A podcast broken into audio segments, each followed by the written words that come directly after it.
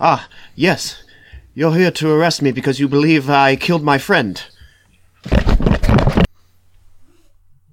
Uh, Ian, Ian, buddy, you there?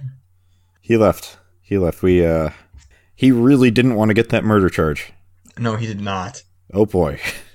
Uh, What happened? do you think his internet just cut out, or do you think his laptop just killed itself? Oh well, here Hello? we go. Hello? Hello? I mean, we- thought you were on the run. Yeah, I, I kind of.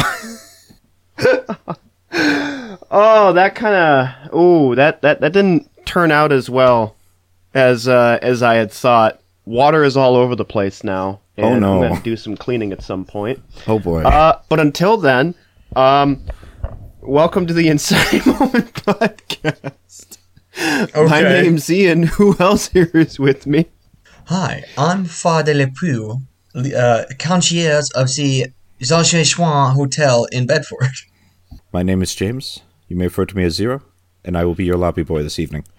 Because everybody needs a damn good lobby boy to help out with cleaning up all the water that you inadvertently spill Yeah, look, all over your you like stab your own throat every time we record these, so like it's rebelling. Uh, yeah. There, there, there's usually.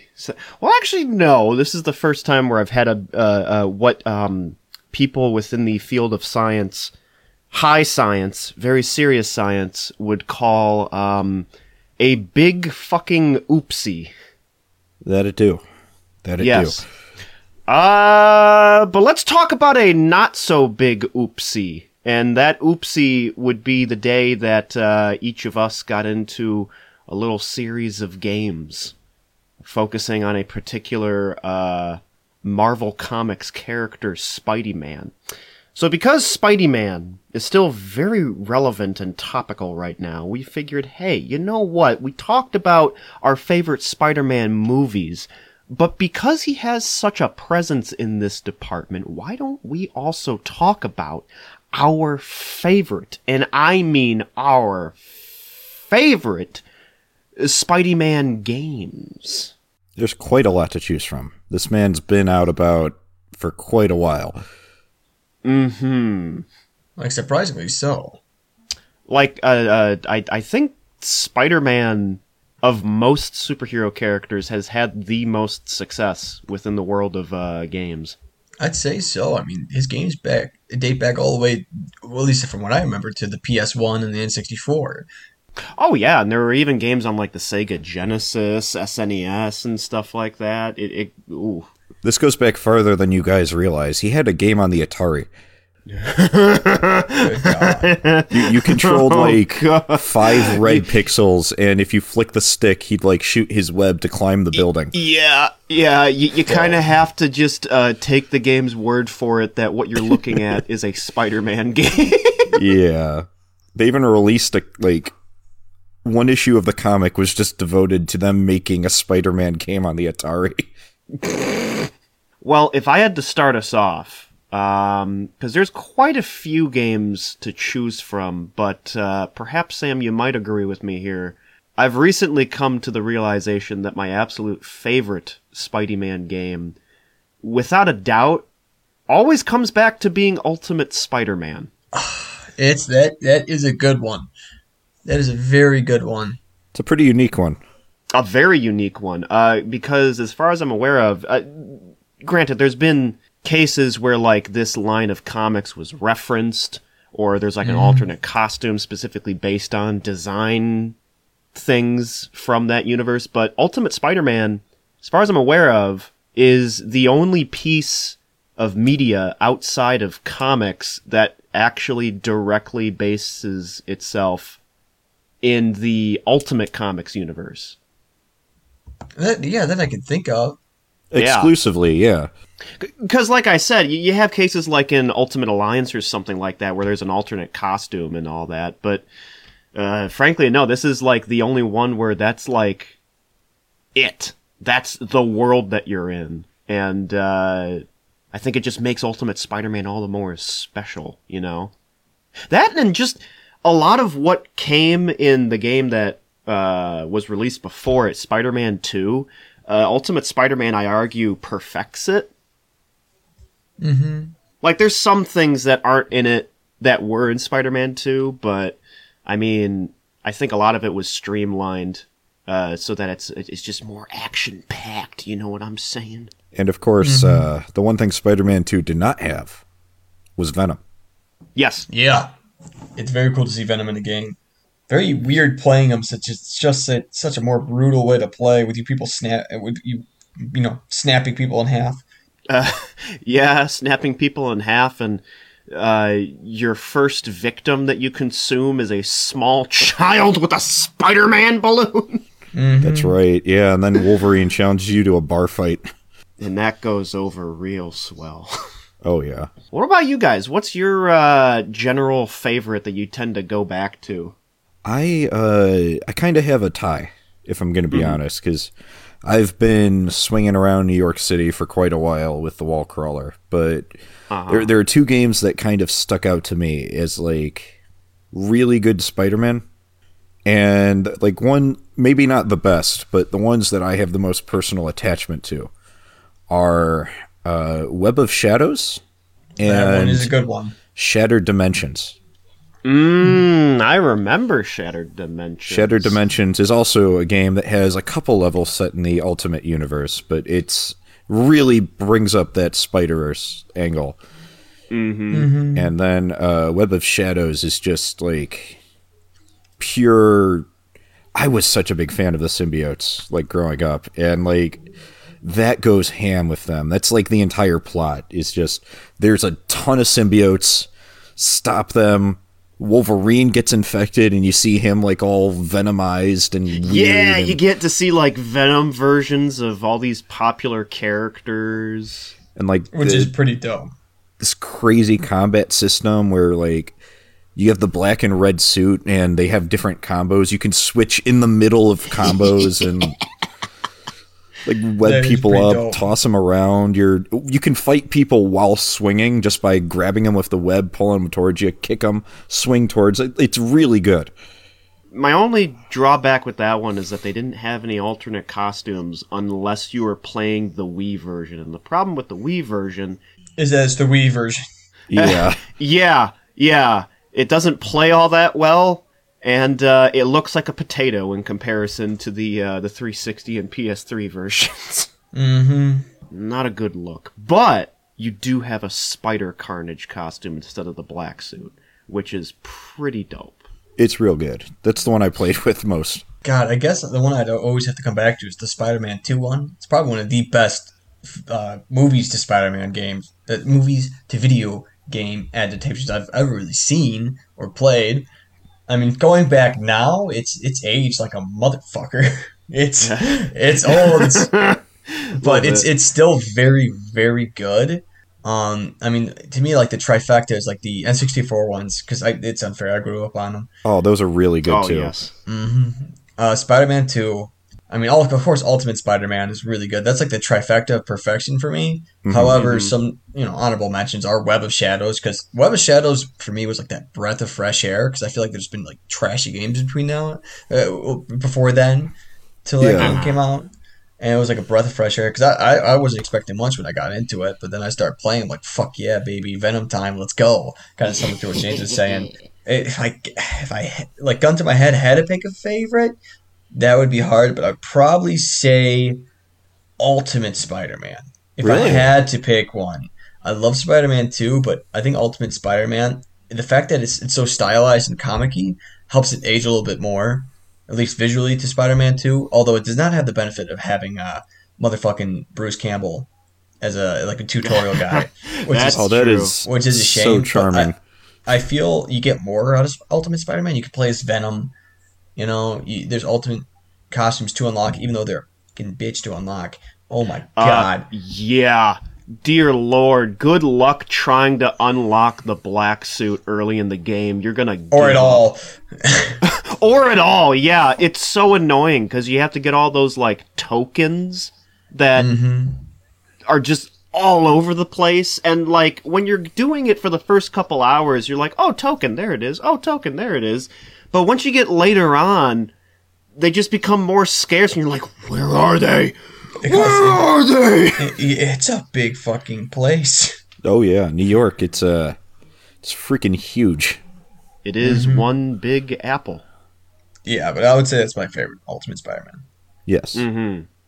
Now, obviously, with uh, favorites, I do have to ask: What are some Spider-Man games that you were disappointed with and left like a really bad taste in your mouth, and you had to rinse it out with something like Ultimate Spider-Man?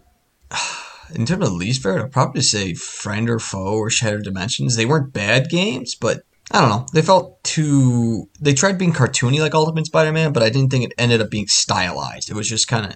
Eh. I see. Okay. Okay. Coming after one of my faves. I get you. I see where you're coming from. Like I said, it's not bad. Just mm, No. I don't know. I, I was spoiled on the on the first ones. I get that. Yet this is a harder question because, like you said, Spider-Man seems to have had one of the more consistent track records in in like games. Uh, so coming up like a least favorite. Uh, uh, do you have an, an example of one that was disappointed you? Yeah.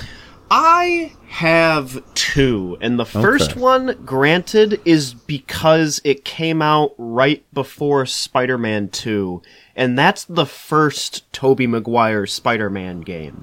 Ooh, Uh, most people don't remember that one, but it was uh, based on the first movie, and it borrows heavily from the gameplay of the uh, the old NeverSoft Spider-Man from the PlayStation One and 64 Dreamcast. That one, which also means when you are in uh, open city levels.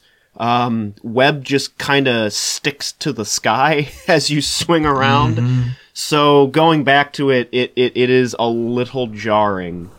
And that one Um, is like a big focus on aerial combat too. Yes, which is fun, but it is one of those games where it, it, it really is only fun depending on which level you go through. That's because it. there are certain mm-hmm. levels where it's just obnoxiously clunky and difficult and all that. I, I absolutely hate the level where you have to escort Scorpion of all characters, who's getting his ass handed to him by these like robot spider slayer things going after him.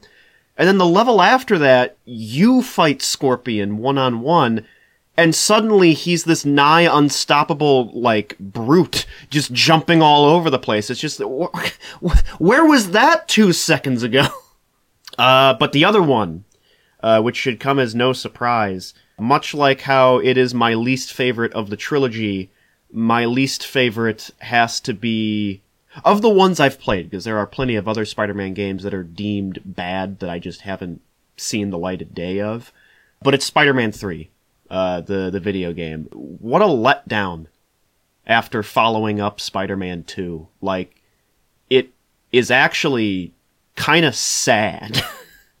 you know, cuz the web swinging for whatever reason, even though all the blueprints were there, it feels like heavy.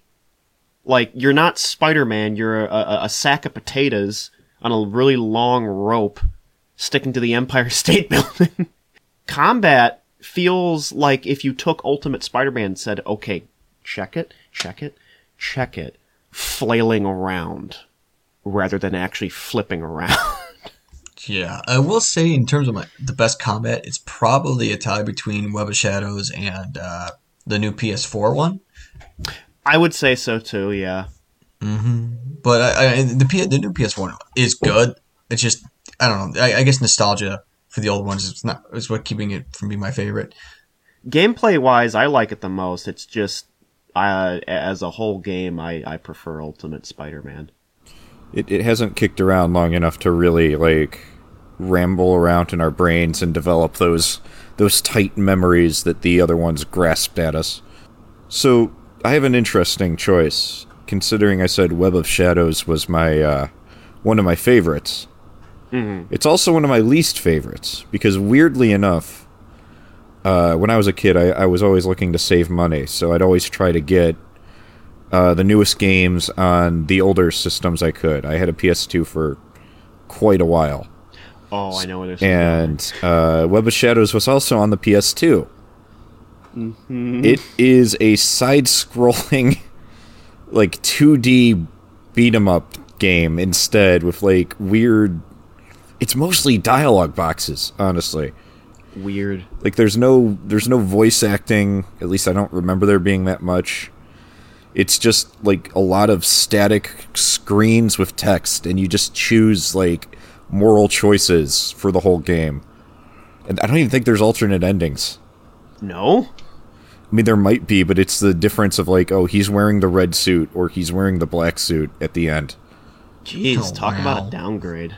And it, mm-hmm. yeah, I was really, and it's especially disappointing because I thought I was getting, you know, the game they advertised in every other version with like the the Wolverine Venom Oh, yeah. and like the open world exploration, and that it was not. Uh, no, and it surprises me that the PS2 one was so different from, say, the Wii port because the Wii and PS2 are practically the same in terms of what they're capable of. So why they didn't just port the Wii one to the PS2 but change out the motion controls for actual button prompts, I will never understand. I don't know what to But tell I you. guess that's just something that happened at The- the- one point in time. Yeah, the PS2 one looks like the freaking DS port. Uh, the the DS was always the one that got the short end of the stick with any like multi-console port.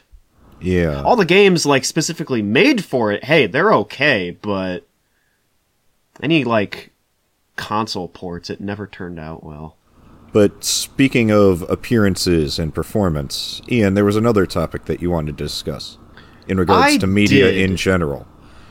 I did, and it's a topic that I've had a bit of a change in attitude of because I'm kind of seeing the benefits of it. Uh, the problem is, though, is that this media format is not the easiest to get into, nor is it the most affordable.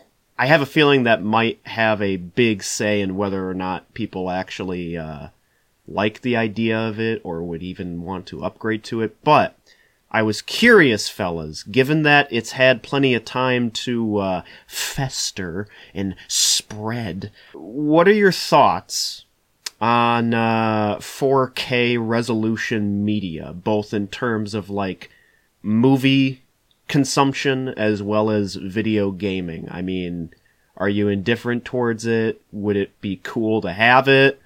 Uh, or do you just not see any point in it at all? So, the way I always look at this is it's like a technological arms race, right? Like, they're going to keep updating graphics, fidelity, and all that stuff, whether you really want them to or not. I mean, that, that's, I, I guess that's that's the core of my thoughts on the matter. It, they, you know, they're you're talking about 4K. They've already announced 8K. Like they're they're just still going and going. Yeah. Yeah, and that annoys me. That Mm-hmm. really annoys me. Cuz I mean 4K is already difficult enough to like actually procure and properly stream or just play on your television. Imagine how expensive it's going to be for 8K. I mean, honestly. Mm-hmm. Sam, what about you? What are your thoughts on 4K media? Oh, I don't really have a lot to be honest. I don't really care. Yeah. So indifference is the side that you're on, and I, yeah. like I said, I'm kind of in the same boat. I guess it's because I'm I'm a blind mofo and I, I never really noticed it before. You know, I was never really into the tech terms, and it's really my bad. I should be, you know, because it's it's it's not necessarily important, but it's, it's shit I should really know. It's just I I I, I don't really look at a game like mm, or a movie for that matter. Go mm, this thing's not 1080p or 4K. I can't watch it. I'm not, you know what I mean? I, I, I don't really care for the most part as long as it's, it, it, I mean, as long as it's not like terrible. like, I get you. Like, obviously, you you don't want to watch uh, Into the Spider Verse at like 240p. Mm-hmm. I mean, as long as it looks good. I mean, I, I guess I just I, I never really watched a lot of stuff in 4K or really noticed a difference to really Yeah. say, oh yeah, you know, 4K, it's it's the tit, you know. So I, Mm-hmm. I, unfortunately, I don't have a lot to say on it. Um, I mean, in terms of if it's like a, I don't know. in, in terms of like movies and TV shows, I don't give a shit if it's TV show. It's in 4K as long as it's got its own style and looks good. I can, as long, okay, I'll put it like this because I'm just rambling at this point. If I could properly see what the show or TV or game is trying to do style wise and it looks as good as it could be for its own style, I don't, I'm fine with that. I don't need that little extra bit of 4K or whatever that does. As long as it can properly show in a good fashion what it's trying to show, I guess is what I'm trying to say. Okay, as, as long as the original intention of like the director and cinematographer is being shown in a non like altered way, that, that that's really all that matters. Yeah, as long as it's shown well enough to the point where it could go. As I long need- as you can't actually count the amount of pixels on your screen because the mm-hmm. footage is like pixelated and compressed, you're all good. yeah, there doesn't have to be a cherry on the cake as long as the cake is delicious and has frosting. You know what I'm saying? I don't, I don't need the cherry. That's what I'm trying to say. And I would say that I'm in the same mindset. However, I'm kind of more in the middle the more I think about it. Because, like I said, I had a bit of change in attitude towards 4K. Not to the point where I'm going to be singing its praises and saying that it's the only way to consume stuff, because frankly, I would be no better than those snobby asshats that claim that's the only way to consume it. And if you offer them anything in 1080p or something like that, they're just going to scoff at it. I am not one of mm-hmm. those people. And frankly, I am not going to tell anyone, no, you, you need to upgrade. For me, hey, I had a chance to actually watch some stuff in 4K because a friend of mine has like a whole 4K setup. And I'm not going to lie, it looks pretty good. It looks pretty good. We played both 1080p and 4K content on the same TV, and I did notice a difference. Things look a lot more crisp, a lot more clear, and it's amazing. You know? I, I mean, it, it's great to look at if you actually have the hardware to properly display it and all that. And then I asked him how much it cost him to have all that stuff, and I kind of died a little on the inside. Yeah, that's why I was going to ask is you think it's worth it for the general public at large? Like, no. okay. It is not. It is not. It still isn't. It hasn't been for a while. And the only people that I can really recommend this to are the people who want to get as much detail out of their stuff as possible, both in terms of movies and video games. It is not something everyone needs, frankly despite how many of those like videophile people will say no.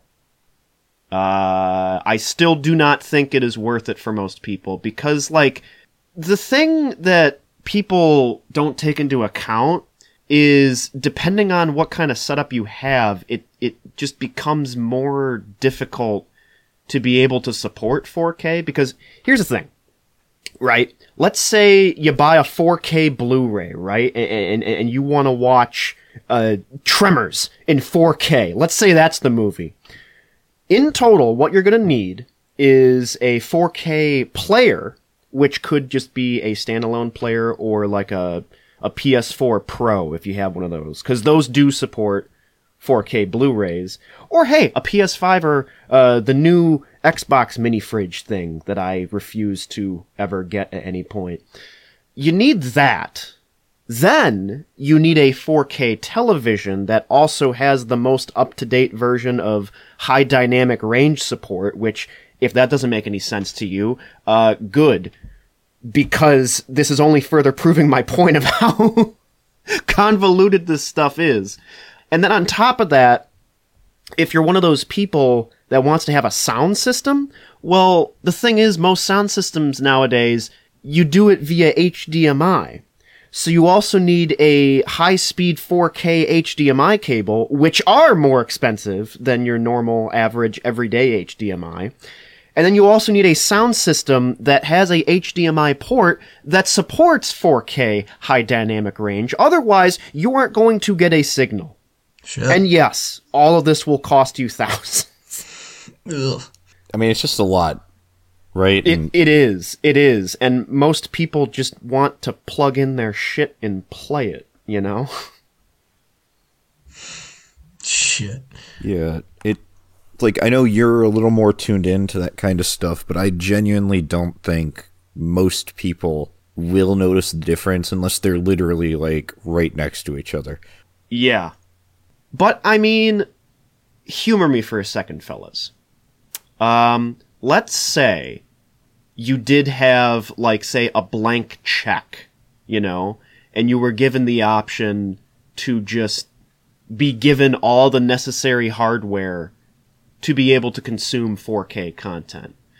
I do have to ask if you were to have the option for 4K, would you choose it mainly to prioritize it towards watching movies and TV shows, or would you want it to be more integrated into like uh, gaming and whatnot?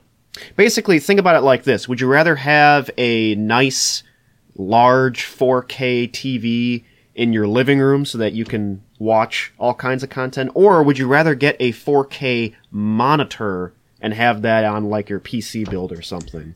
I, I would say video gaming just so I could spit in the eye of God and play some like fucking 8 bit piece of shit. Yo, yo, I got I got Shovel Knight on high graphics, baby. Let's go. Look, I can literally count the pixels in Undertale. Let's go. Oh yeah. 2160p, my guy. That's the only way. I'm watching Food Fight in 4K high def. Let's go.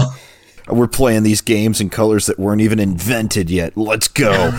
This is what a mantis. This is what a mantis shrimp sees. Oh yeah. oh, probably not far off. I, I- I just remember like a friend of Scott's, right? He, he I, I, I was saying, hey, have you ever played uh, Splinter Cell Chaos Theory? And he's like, oh no, not really. And I'm like, oh, it's an amazing game, and it's like dirt cheap right now. It's like on sale for five bucks. And he's like, oh, really? I remember hearing about it. And he goes on to check out the specs, and he says, oh, doesn't support 4K. No thanks. Oh my god. Ex- th- these these are the kinds of people I'm talking about. Like he wasn't obnoxious about it, but at the same time, I, I'm just like, you're really going to miss out on one of the best stealth games ever created just because it doesn't support 4K. There are probably fan made mods that will support it, but I bet you're not going to look that up, are you? Ugh.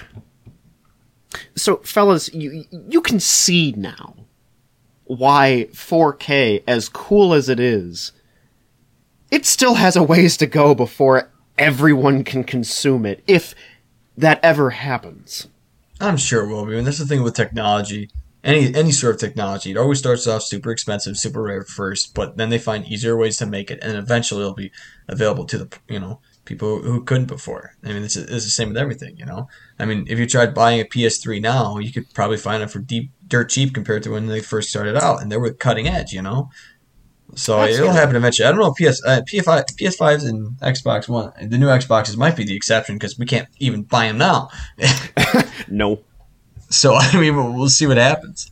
Golly, I hope Right. that statement gets dated soon. I'm sure at some point it'll become, you know. Yeah. Well, kind of like we're talking about, 4K has a way to go. And maybe once 8K rolls out, suddenly there's going to just be a, a plummet in the prices for 4K stuff. But then again, that would be in a perfect world. More than likely, it's going to stay the same. But speaking of high quality in filmmaking, I think it's time to talk about the movie that was recommended for today. Oh yeah, and it Well, let's was do it. recommended by our buddy James over here. James, what's the movie that we uh, we watched in preparation for today? It's not a three star hotel. It's not a Super 8 motel. It's the Grand Budapest Hotel. This was uh, I when we first started this podcast, we each of us listed, I believe, three films that kind of encapsulate what we all look for in movies. Uh-huh. This was one of mine. I really enjoy this movie. It's got a very unique like tone and style to it. Uh, it's the I, I'd give a plot synopsis, but I kind of feel like it's not even really about the plot, if that makes sense. Like shit just kind of happens and it takes you on a ride. But to give a brief synopsis, there is the uh, I, I forget the exact name, but it's set in a fictional, vaguely Soviet country on the verge of war that we are completely ignoring because the main plot is actually about this like very extravagant hotel that uh, it, it clients are a lot of very rich people that are very close to the concierge. One such person is passed away, and it is believed their family may have been a part of her death. And the whole thing is just a wild goose chase over uh, all of her inheritance and characters getting mixed up in a lot of just intrigue and weird bullshit. And that's, that's the best I can explain how this movie works, because, like I said, it, it's almost more about the the journey than where you end up with this.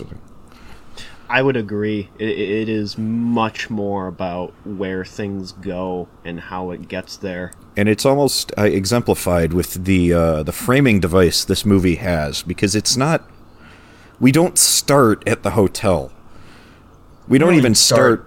start- At the narration of the hotel. The, this movie is told from the perspective of a little girl reading a book about a man who visited the hotel later, who is hearing the life story of the current owner about his mentor. Like, that's so many layers. That is. That's like narrationception right there. Yeah. So I, I guess we should go over general thoughts real quick. Yeah. Um, I just just in general, of course, because there, there's a lot to delve into. Um, I I really like that this movie. It is quintessential Wes Anderson. It's it's weird. It's really really really fucking weird, but not in the con- usual conceptual. Oh hey, this movie's got weird stuff and it. It's just it's just weird. It's I don't know how to describe it, but I it was it was very it's very unique in a, in a good way, and it's it's a down it's a bit of a downer. It's it's it's weird how it balances its humor with its more serious side, and it if you don't like that clash and just the the odd nature of it all, it, won't grab you as much. But it's something that if you can set aside your usual perception of how a film usually goes, it's really good, and I, I think I was able to do so, and I, I really liked the experience of it. Now, is it a perfect film? Fuck no, but I, I really liked it for what it was, Okay. and that's just general thoughts. Ian, what about your general thoughts on this film? Uh, well, I'm gonna be perfectly blunt with this. Uh, I, I, I, I loved this movie. Okay.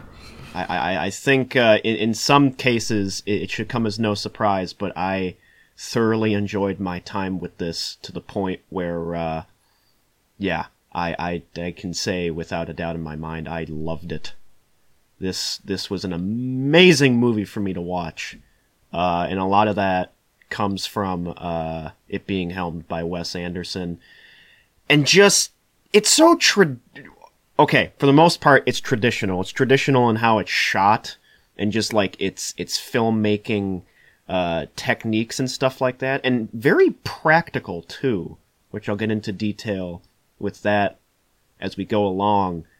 But uh, i really liked the miniature work in this which usually you can tell by looking at it that they're little tiny models and stuff like that. But I just thought the style of that cinematography benefited the film and the time it came, uh, or rather the time it was based in, to where uh, it it came off as like, if I had to put a word to it, wholesome. It was very wholesome filmmaking, and uh, it had an amazing cast. As Oh, yeah. I very much agree. fantastic cast. Like, oh my goodness. An, an interesting note about the cast is uh, there there's some decent named people that are just in like small or relatively bit parts. Like Jeff Goldblum shows up for a while and then isn't really that important to the plot. Owen Wilson is just like a cameo appearance for literally no reason at the end of the movie. Yeah, It's absolutely insane how many just big people are in this movie, just in general. right. But like the main characters aren't anyone that you really know. no, not really. Yeah, and, and not to say they're like you know nobody actors, but like the this this director has the ability to draw in these big names, and he he chooses to pick people that are the best for their roles and people that have that like talent. Because th- these are some very it's- calling them unique characters feels a little pretentious, but they they have their own energy, if you know what I mean. Mm-hmm. It really goes to fit with Wes Craven's, not Wes Craven. God damn, it, I'm gonna keep making that mistake. That's Wes, that, that. That'd be a very different movie. Oh yeah. Yes, it would be. Um, God, can you imagine a Scream movie in that hotel? It'd be dope as shit. Oh yeah. Um, but honestly, and when, if I'm picking specifics now, what I I think what worked 100% best in this movie, like just mm, was a relationship between the two main characters, and I'll call it the two main characters, despite the multiple layers of Zero, uh, Moustafa, I believe is his name, Goose. Uh, yes. No, Zero Moustafa, yeah. and the con- the head concierge of the Grand Bu- Budapest Hotel being um, Gustave, M. Gustave. Their relationship as the movie goes on is the best part of the film. They work so fucking well together, and it's just it it really is just the best part. It, it honestly nothing else compares, in my opinion. the growth is so organic too. Like they start out, he's just starting there, and like they assign him to work with them, and throughout the mm-hmm. course of it, like he realizes how capable Zero is, and then Zero is like looking up to this this man that's teaching him his whole life, and it's fascinating because Gustave is kind of an idiot, but like a, a theatrical idiot, and Zero is too like innocent and a little insecure to call him out when he's saying stuff that really doesn't make any sense. I mean, s something that really works in the movie does extenuate. Like, like I said, is is their budding relationship as almost like brothers. They even call each other brothers later in the movie. Oh yeah, And so there, I think what, what really, I don't know, it's such a simple thing that kind of clicked with me. In which at the very beginning, when uh, Gustave's teaching him how to be like the perfect lobby, uh, lobby boy and saying, hey, you got to know what people want before they even know it. And he says in the beginning, and little spoiler alert for like a minute of the movie, but watch this movie. Uh, I'm saying this now. This is a recommendation. Fucking watch this Oh movie. yes. Yeah. Yes. So I'm, I'm going to spoil shit now. yeah. Let's so, do it. um, Spoilers, like I said, Gustave teaches Zero, hey, you gotta know what people want before they know it. And then when they go to get the inherit, they see what the uh, inheritance is and the will for that old lady. Um, she leaves behind a paint, very important painting called uh, "Boy with Apple." And it's a silly, stupid name for apparently like one of the most beautiful paintings ever. It's worth billions of zillions of dollars. And they they go to look at it, him and uh, Zero and him, and look at it. And before uh, Gustave even can really think, Zero grabs this little chair so he could reach the painting and puts it right in front of him. Right? I mean, that showed a lot of character growth just in that 'cause he knew what Gustave wanted before Gustave knew what he wanted. Oh yeah, And that was to take the inheritance. There. And it's just a small thing. And there's a lot of things like that through the entire movie that just, just shows this. It's Oh, just beautiful. absolutely. It's good as shit. I, I like that the small details of this kind of feed into the narrative too, because while I- while I called uh, Gustave a, a theatrical idiot, one thing he is hyper competent about is running a hotel. He he knows every little detail that you need to do, even stuff no one would ever think of. And that's just littered everywhere throughout the movie. There's a lot of like subtle or like blink and you'll miss it stuff that once you find it just makes you appreciate it that much more. Like there's a scene in when they're in a train car driving riding back to the hotel from the uh the old lady's mansion and Gustave and Zero are talking but it's focused on Gustave sitting in front of a like he, he's sitting facing the wall and he's like fixing his hair or something. So he moves the mirror and then in the mirror that's zero. So you still see both people's faces. Mm-hmm. And it's just Yeah. oh, there, there's so much cool little details. Th- th- this is a very detailed, uh, written um, movie, and uh, it makes perfect sense because Wes Anderson himself is a very, very, very detail-oriented uh, director. Uh, he micromanages just about everything you see on screen, and uh, on one hand, I will say that is by far the most uh, endearing part about his movies. Like, you watch any of them and you can tell that uh, there is nothing that's happening just because, you know? It's not happening just because, oh, that's just how the actors decided to stand or walk or something like that. No, no. Everything that is happening in front of you is happening for a reason because Wes Anderson said so. Because he is that concerned about what is going to be in front of the camera. And I'm not going to lie, I love that about him. The only problem, though, is that on, a uh, production standpoint, that has its drawbacks. Because, for example, uh, there, there was that part where uh, Harvey Keitel was uh, slapping fucking Zero, and I was wondering, well, wait, hang on a second.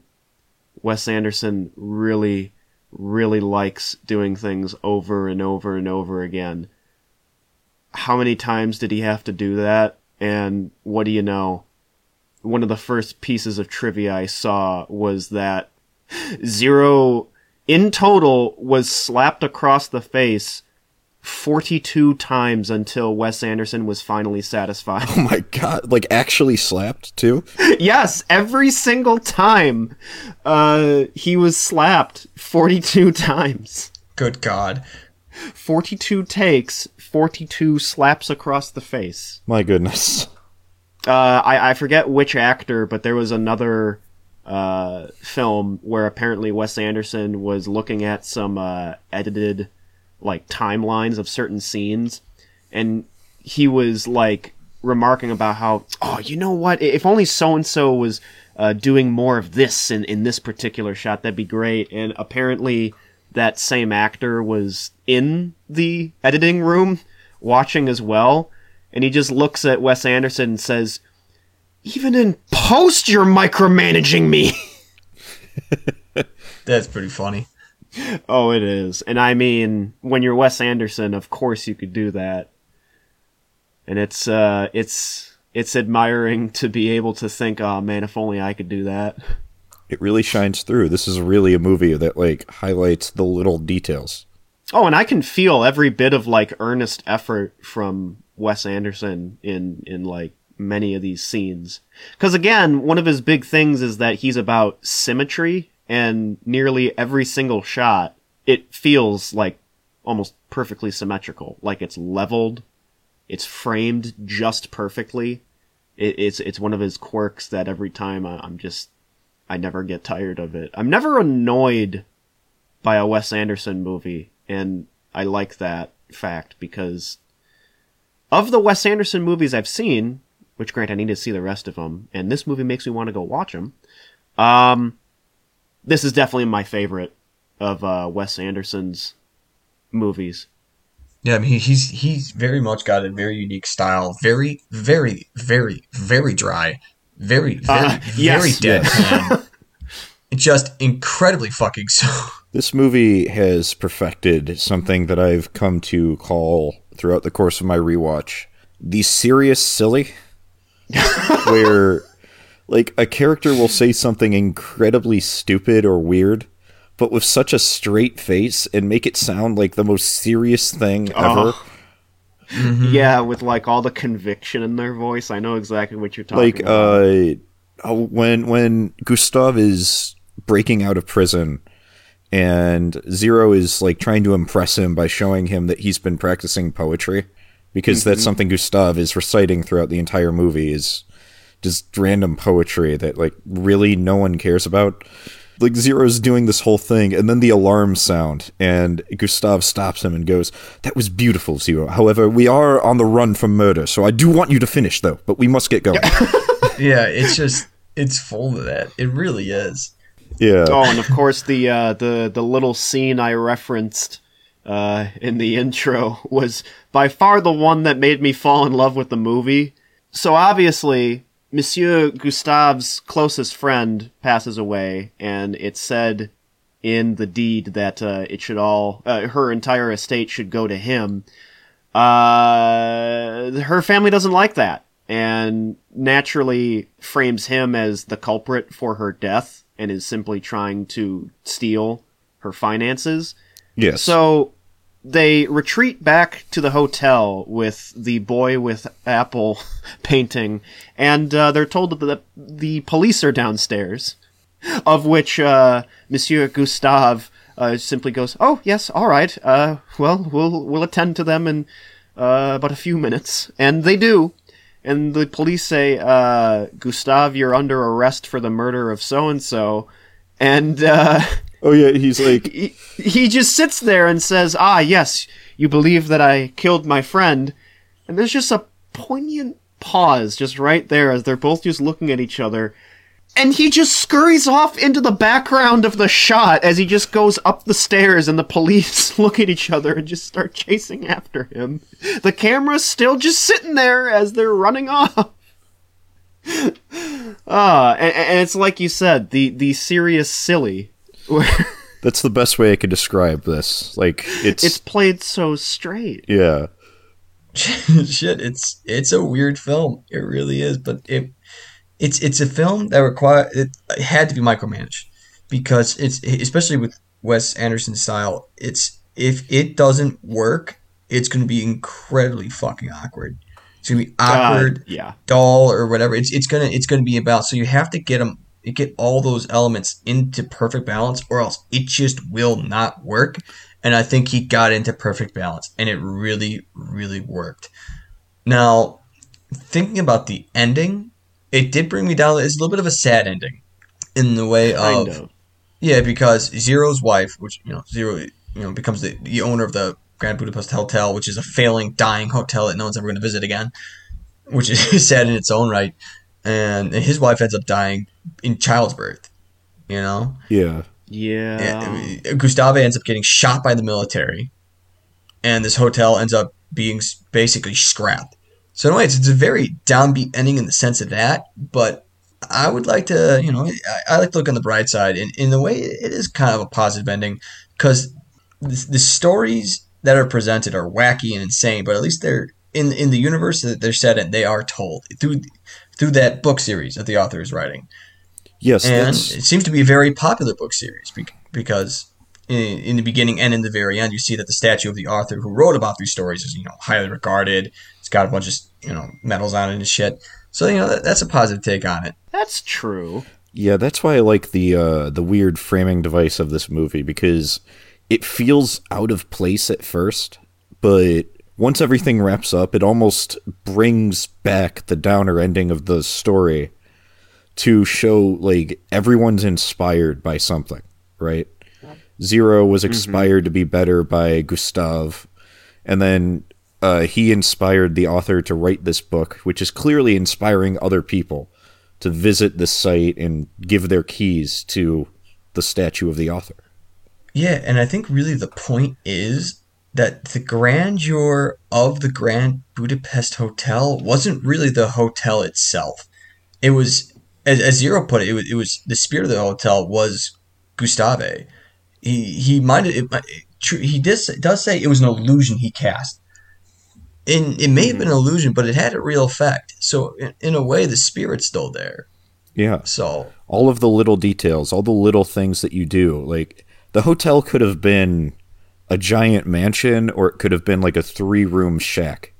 But, like, they give so much attention. They make you have that much of an interpersonal connection. Yeah, it, it could have been a, a shotgun shack in the middle of nowhere, but if Gustave's leading it, it's it's the Grand Budapest Hotel, baby. Like, You he was in prison and he was still treating it like the hotel. Oh yeah. that is how Monsieur Gustave do. Mm-hmm.